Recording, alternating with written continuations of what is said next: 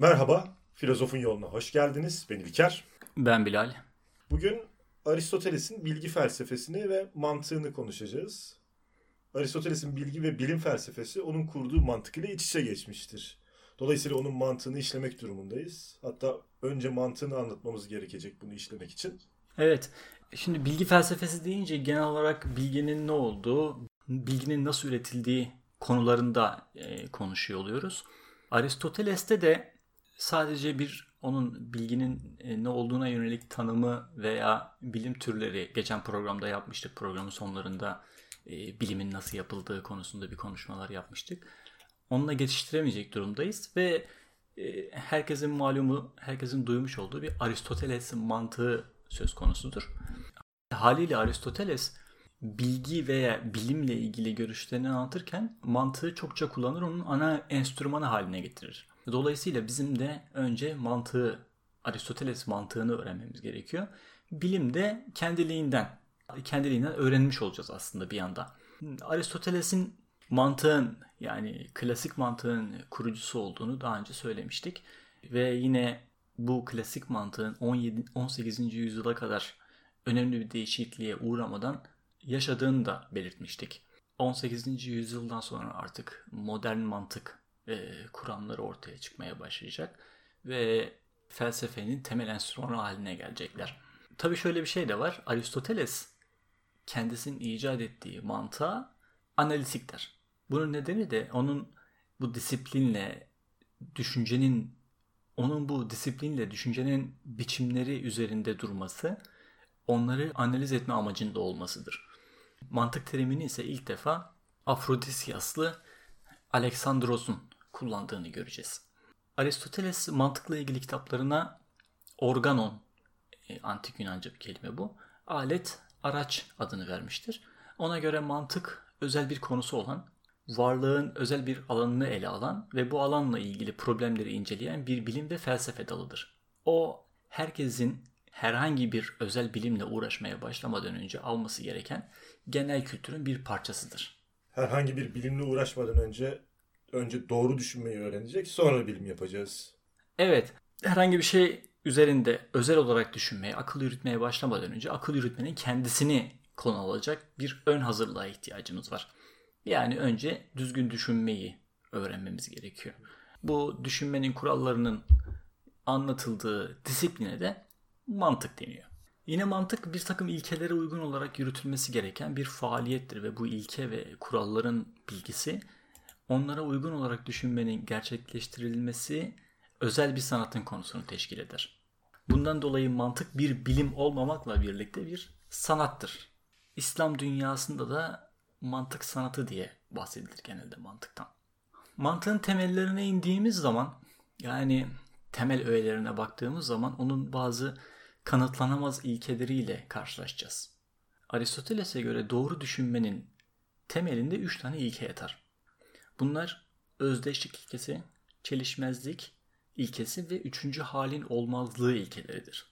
Bunlar herhalde dinleyicilerimize aşina terimler. Bolca bahsediyoruz bunlardan. Çokça bahsettik. Bu sefer biraz daha ayrıntılı olarak gireceğiz bu terimlere. Şunu belirtmem lazım. Bu program boyunca bolca teknik ayrıntıya gireceğiz. Daha önceki programlarımız gibi hani akılda kalabilmesi kolay olmayacak şeyler olacak bunlar. Hatta mümkünse bir kağıt kalem yanınızda bulundurmanızda fayda var. Çünkü bir şeyler hani temel bazı önermelerimiz olacak. Sıkça bu önermelerin üzerinden gideceğiz. En azından bunların gözünüzün önünde olması e, anlamanızı kolaylaştıracak. Mantığın temel ilkelerine geri dönelim. Bunlar neydi? Özdeşlik, çelişmezlik ve üçüncü halin olmazlığı ilkeleri. Bunları temele oturtmamıza rağmen bu ilkeler kanıtlanamaz ilkelerdir maalesef. Ya Aristoteles'e göre bunları kanıtlamaya çalışmak olsa olsa bir kültür eksikliğidir. Bunları kanıtlamaya çalışsak bile yine bu ilkelere dayanacağız çünkü. Bu bizi savı kanıtsamaya götüreceğinden dolayı önemli bir mantık hatasına düşeceğiz. Düşünmek doğal bir olay değildir. Kanıtlanması mümkün olmayan ancak buna ihtiyaç da göstermeyen aklın temel ilkelerine uygun olarak düşünmektir. Bu cümlenin üzerine biraz duralım. E, düşünmek insana has bir şey. İnsanın yapabildiği bir şey ve kurallarını da insanların belirlediği bir şey. Tıpkı matematik gibidir. Mantık ilkelerinden bahsediyorum burada. Yani mantığın yapılış şeklinden bahsediyorum. Ee, mesela matematik de yine kanıtlanamayan ilkeler üzerine kuruludur. Birin varlığını hiç kimse kanıtlayamaz. Veya toplama işleminin kanı- varlığını hiç kimse kanıtlayamaz. Bunlar bizim önceden var olduğunu kabul ettiğimiz, kanıtlamakla dahi uğraşmadığımız temel kabullerimizdir. Dolayısıyla biz matematiği kendi bulduğumuz, kendi koyduğumuz kurallar üzerine kur, kurduğumuz bir sistemdir matematik. Mantık da benzer bir şekildedir. Aynı mantıkla yapılmıştır. Haliyle insanlara has ve doğal olmayan bir şeydir mantık. Mantığın üzerinde durduğu düşünme, yani doğru düşünme, kurallara, normlara yani aklın ilkelerine uygun düşmesidir. Aklın ilkelerinde belirttiğimiz gibi biz belirliyoruz. Biz bulduk bunları zaman içerisinde. Tabii şu da akıla gelecektir. Mantığın bir dille ilişkisi var mıdır? Evet vardır. Mantık e, böyle bir ilişki söz konusudur. Mantık düşünceyi inceler. Düşünce ise dille ifade edilir. Yani dil düşünceyi yansıtır. Öyleyse mantığı incelemek bir anlamda dili incelemek değil midir? Aristoteles'in bu konudaki düşüncelerini ilimlerin sayımı eserinde irdeleyen Farabi'ye göre hayır değildir.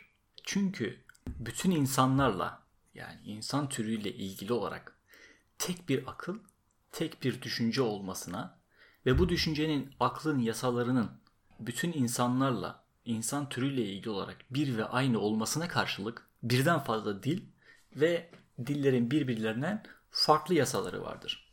Zaten şimdi göreceğimiz ilkelere baktığımız zaman bunları bizim bunların antik Yunan'da Yunanca yapıldığını göreceğiz. Ama aynı ilkeleri biz bugün Türkçe'ye de pek tabii uygulayabileceğiz. Hangi dilde olursa olsun. Peki dil bilimci ile mantıkçının arasındaki fark nedir? Dil bilimci özel bir dilin kurallarını inceliyor. Mantıkçı ise evrensel insan aklının kendisini ve yasalarını inceliyor. Peki düşünce ile varlık arasında nasıl bir ilişki vardır? Evet bu soruda hani böyle bir anda ortaya atıldığı zaman biraz anlamsız gibi geliyor ama e, Aristoteles'in mantığı varlıkla epey ilişkili bir şeydi.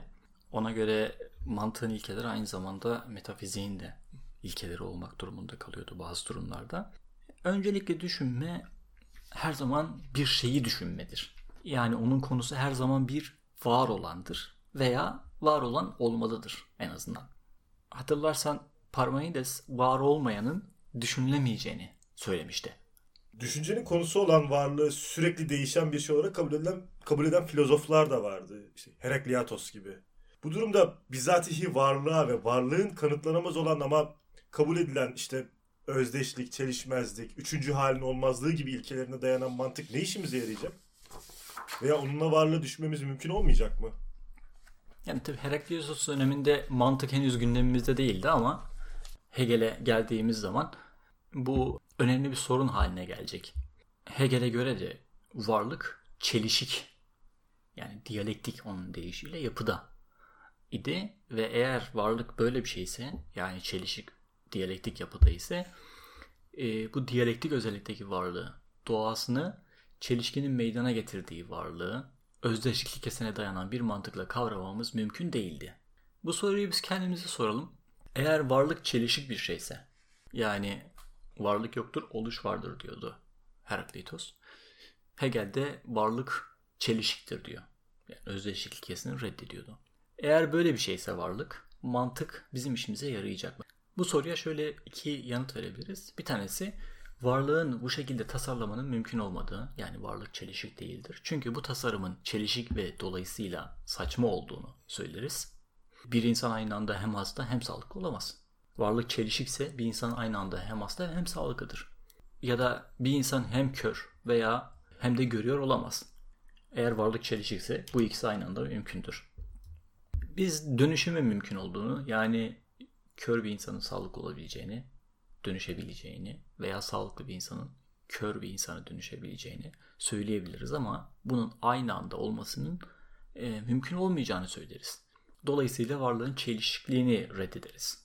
Soruya kavramsal düzeyde bir karşılık veririz ve sorunun saçma olduğunu öne süreriz yani.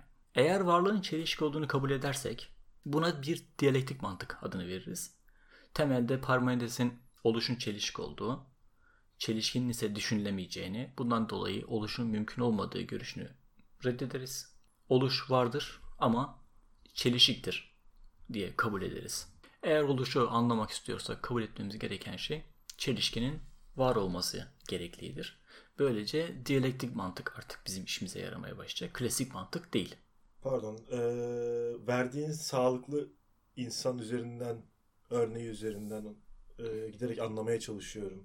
İşte bir insanı kör bir insana sağlıklı demek ve dememek arasındaki fark ona körlük körlüğü üzerinden değerlendirerek sağlıksız demek ve körlük haricindeki başka özelliklerine bakarak sağlıklı demek mi oluyor? Bunun o hasta insan üzerinde kurduğumuz diyalektik mantık.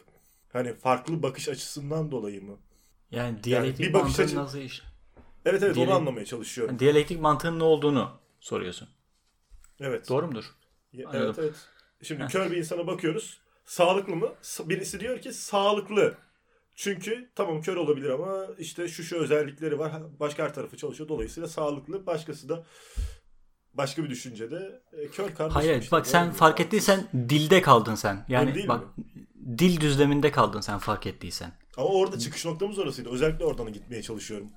Ha yok işte yani e, dilden gittiğimiz zaman hata yapıyoruz işte. Yani mantığı anlamakta hata yapıyoruz. Şimdi bir insanın aynı anda kör olması veya görüyor olmasından bahsediyoruz biz burada. Hani e, sağlıklı kelimesine takılmamaktan takılmamamız lazım. Bir insan hem kör, mü değil mi?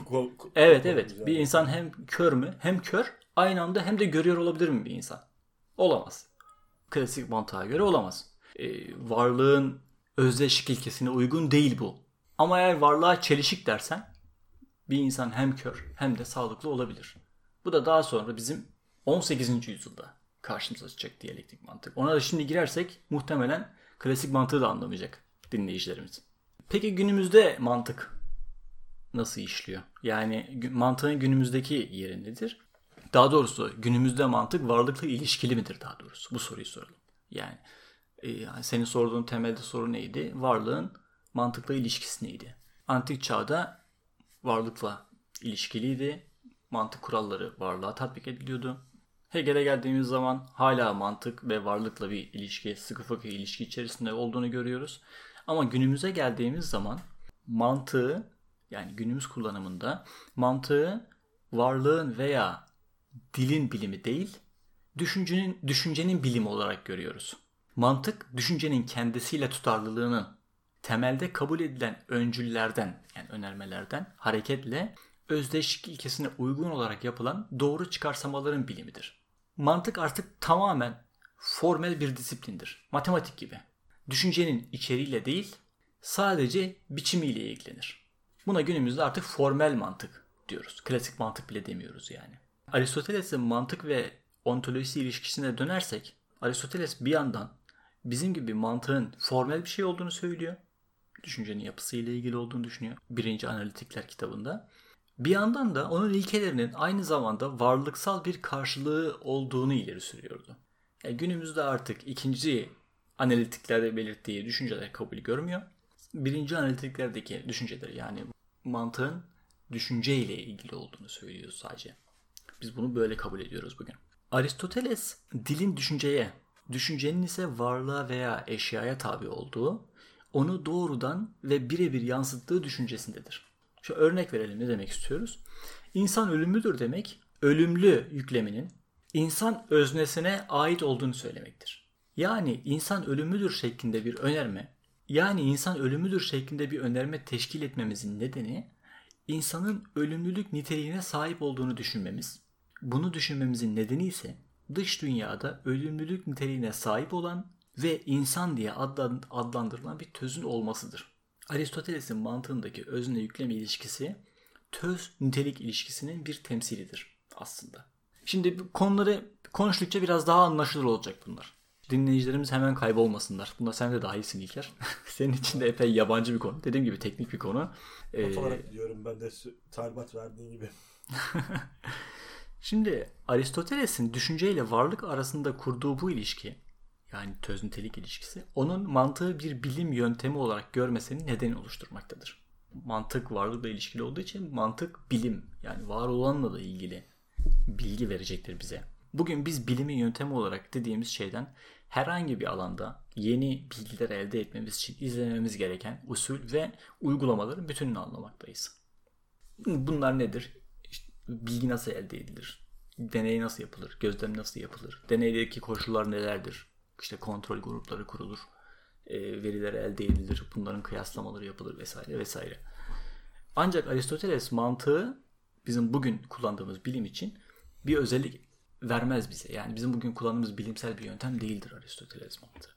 Şimdi yeni çağa geldiğimiz zaman Aristoteles mantığına yönelik olan eleştirilerin ana noktasını mantığın bir tekrar, bir totoloji olduğu, bize eşya hakkında yeni bir bilgi vermediği, olsa olsa öncüllerde bulunan şeyi açığa çıkardığı hususu teşkil etmiştir. Bu ne demek? Şimdi bir tane örnek kuralım. Muhtemelen daha önce de bu örneği kurmuştuk. Sen de yaz İlker bak. İlk önermemiz insanlar ölümüdür. Dinleyicilerimiz de yazabilir bu örneği. Bu örneği çokça kullanacağız. Birinci önermemiz insanlar ölümüdür. İkinci öner önermemiz bunlar aynı zamanda öncül deniyor. Önerme öncül. Sokrates bir insandır. Bunları alt alta yazıyoruz. Sonra altına bir çizgi çekiyoruz. Bir altına Sokrates ölümüdür yazıyoruz. Önermeleri, öncülleri tek, öncülleri okuyorum tekrar. İnsan insanlar ölümüdür. İkinci öncül Sokrates bir insandır.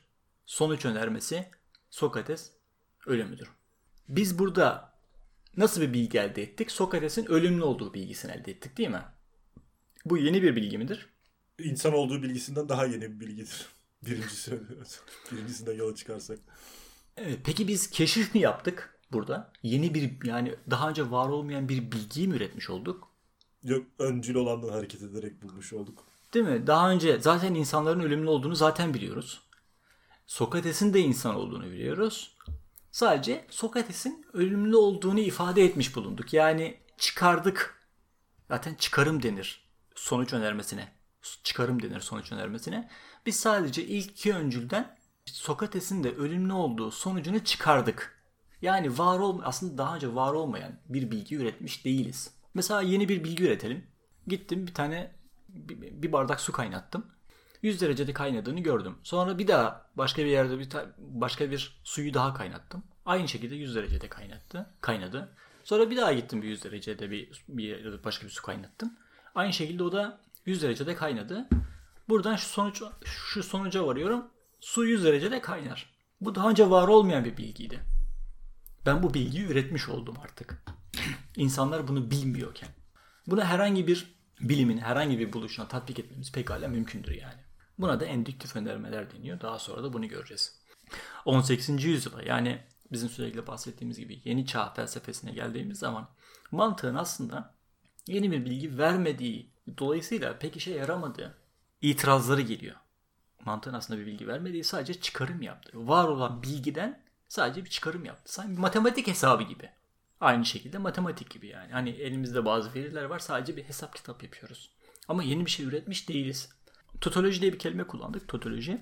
Toto Yunan Yunanca kelimelerinden kaynaklanıyor. Aynı şeyi tekrarlıyorsun aslında. Mesela yeni bir bilgi vermiyorsun totolojiye. Mesela atomun tanımı. Atom nedir diye soran biri. Atom maddenin en küçük yapı taşıdır. Doğru mu? Doğru. Doğru. Peki bize yeni bilgi verdi mi bu? Atomu tanımlamadık aslında. Yani maddenin en küçük yapı taşı nedir? Atom. Sanki bir eşitlik söz konusu sanki. Bu atomun varlığı ile ilgili bir bilgi yok ortada. Ne olduğunu anlatmıyor. Herhangi bir niteliğinden bahsetmiyor. Sadece maddenin en küçük yapı taşı olduğu gibi ne anlama geldiği bile belli olmayan bir tanım yapıyor. Bu mesela totolojiye bir örnektir yani. Hani yeni bir bilgi vermiyor bize mantık genelde. Genelde bu eleştiri yapılmıştır 18. yüzyıla geldiğimizde mantığa yönelik. Biz şu anda mantığın tarihsel sürecini ve tarihsel süreç içerisinde ona yapılan eleştirileri konu alıyoruz daha çok bu arada. Fakat Aristoteles'e baktığımız zaman Aristoteles yeni çağdakinin aksine mantığı bir bilim yöntemi olarak ortaya koyuyor. Bunu yaparken de kıyas adını verdiği bir sistem kuruyor. Peki nasıl işliyor onun bilimsel mantık süreci ve kıyas nedir tam olarak? Kıyası Aristoteles yaratmıştır. defa o ortaya koymuştur kıyası. Kıyas bir akıl yürütme, bir çıkarımdı. Aristoteles'in her türlü doğru ve geçerli akıl yürütme biçiminde ortak olarak var olduğunu düşündüğü bir yapıdır. Kendisine bakalım kendisi ne diyor kıyas hakkında. Kıyas öyle bir sözdür ki onda bir şeyler konulduğunda bu konulan şeylerden başka bir şey zorunlu olarak çıkar. Az önce yazdığımız örneğe dönelim. Sokrates insanlar ölümüdür. Sokrates bir insandır. Sokrates ölümüdür. Sokrates'in ölümlü olduğu sonucuna biz zorunlu olarak varıyoruz değil mi? Evet, İnsan evet, ölümlüyse, yani insan ölümlüyse yani bunu kabul ediyorsak, Sokrates'in de bir insan olduğunu kabul ediyorsak, Sokrates'in bir ölümlü olduğu sonucuna ister istemez zorunlulukla varıyoruz. Bunu demek istiyor. O zaman şöyle diyebiliriz. Man- kıyas bileşik bir eylemdir. Yani en az iki öncülden hareketle varılan bir sonuç önermesidir. Az önce bizim yaptığımız önerme gibi. Bize eşya hakkında yeni bilgi veren kıyası iki bakımdan ele almak mümkündür. Hani Aristoteles'in tanımına bakıyoruz hala. Bize bu eşya hakkında yeni bilgi veren kıyası iki bakımdan ele almak mümkündür. Formu ve maddesi bakımından.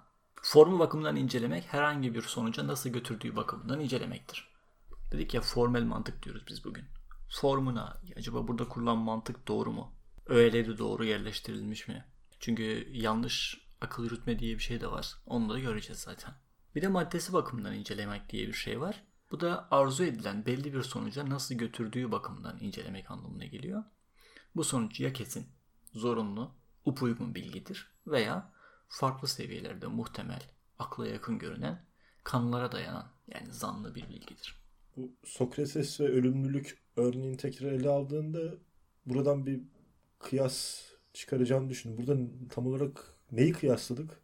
Kıyaslamak haricinde bunun tarif edildiği başka bir kelime var mı? Yani kıyaslamak değil sanki yarıştırmak gibi bir anlam çıkı aklıma geliyordu benim de. Ya kıyasın kıyasın Aristoteles'in kullandığı kelimenin hani bu bu felsefi bir terim ya. Aristoteles için kıyas kelimesi felsefi bir terim. Bizim bugün kullandığımız kıyas değil bu. Bugün kullan eğer bunun günümüz terim kavramsal anlamda, terim anlamında karşılığını arıyorsak Türkçede bunun karşılığı burhan kelimesi. Evet. Hani ilk Daha yakın bir kelime bulun. Daha yakın bir, daha yakın bir kelime bularak kafamda somutlaştırmaya çalışıyorum da. Dedüktif- Sentezlemek desek mesela. Dedüktif akıl yürütme. Şimdi buna şey dedüktif kıyaslıyor. desek, dedüktif de, dedüktif desek doğru oluyor aslında. Hı hı, yani tüme, O tümden gelin bu. anlaşılır kılıyor. Yani Tümden gelin. Zaten de- öyle. Ama Aristoteles buna kıyaslıyor. Yani biz Aristoteles'in terimlerini şu anda kullanıyoruz. Tarihsel bir geçmişi var. Onun özellikle üzerinde durduğu şey bu. Bizim kıyas dediğimiz şey tem- yani bu akıl yürütme yöntemini, dedüktif ve indüktif akıl yürütme yöntemini kıyaslıyoruz. Daha doğrusu daha çok dedüktif akıl yürütmeden bahsediyoruz bu arada. Dedektif akıl yönet akıl yürütme yöntemine kıyas denir. Böyle işte dersek eğer aklımda Çok- yürütürse- çok kabaca, evet. ka- kafa- kafam, kafam karışmamış olur kıyasın. evet. Ya da tümden gelim. Daha yani daha aşina olduğumuz bir kelime ama tam karşılamıyor. Biçimsel olarak doğru ve geçerli kıyas nasıl yapılır? Biraz bunu inceleyelim. Yani biraz temeline iniyoruz. Şimdi dediğim gibi biz burada şu anda mantığın temellerine iniyoruz. Aristoteles mantığının ne olduğunu öğreniyoruz. Ve bu uzun süre kullanacağımız bir mantık. Yani kullanmış olduğumuz, medeniyetin kullanmış olduğu bir akıl yürütme yöntemi ve bilim yapma yöntemi olarak varlığını sürdürmüş. İnsanların da aslında günümüzde hala biz günlük hayatta kullanmaya devam ediyoruz bu akıl yürütme yöntemini. Bu çok basit önermeleri. Hani biz bugün ben şeyden bahsetmemiş olsaydım da bu kadar konuşmadan bahsetmemiş olsaydım, bunların teknik terimlerini açıklamamış olsaydım bile herhangi birisi herhangi birisi bu iki öncülden üçüncüsünü rahatlıkla bulabilirdi. Çünkü bizim temelde akıl aklımız böyle çalışıyor. Konumuza geri dönelim. Biçimsel olarak doğru ve geçerli kıyas. Bunların öğelerini biraz incelememiz gerekiyor. Terimler, kavramlar, kategoriler. Bunlar ne anlama geliyor Aristoteles mantığında? Şimdi saate bakıyorum da yarım saat oldu yaptığımız konuşma. Henüz önümdeki 10 sayfalık notun sadece 2 sayfasını bitirebildim. Eğer 10 sayfanın onu da yapmak istersek muhtemelen 2-3 saatlik bir program olacak. Ee, sizin için de e, anlaması Hepimizin ve aklı etmesi- yeterin, hepimizin aklı yeterince karışmışken burada bitirsek Evet. daha Bunu, fazla bu, karmaşanın önüne geçmiş oluruz. burada bitirelim. Muhtemelen 2 belki 3 belki 4 program sadece mantığı anlatmamız gerekebilir. Yalnız şunu hatırlatmamda fayda var. Yani eğer aklınızda kalmazsa mesela gelecek hafta bir daha dinleyip iki defa dinlemek sizin için daha faydalı olabilir. İkinci programı öyle bir daha dinlemek gerek, gerekebilir. Yani bir bütünlük arz etmesi açısından. E, akılda kalması açısından çünkü bahsettiğimiz şeylerden teker teker her seferinde bahsetmeyeceğiz. Aslında çok bir şey anlatmadık bir programda. Ama temel izahlar yapmamız gerektiği için ve siz de haliyle başka felsefe konularıyla ilgilenmediğiniz için yani ilgilenmeniz derken hani ben bu mantık dersini aldığımda hali hazırda çok fazla başka dersler de görüyordum. Onlar birbirlerini tamamlayabiliyorlardı. Öyle anlamlı hale geliyordu.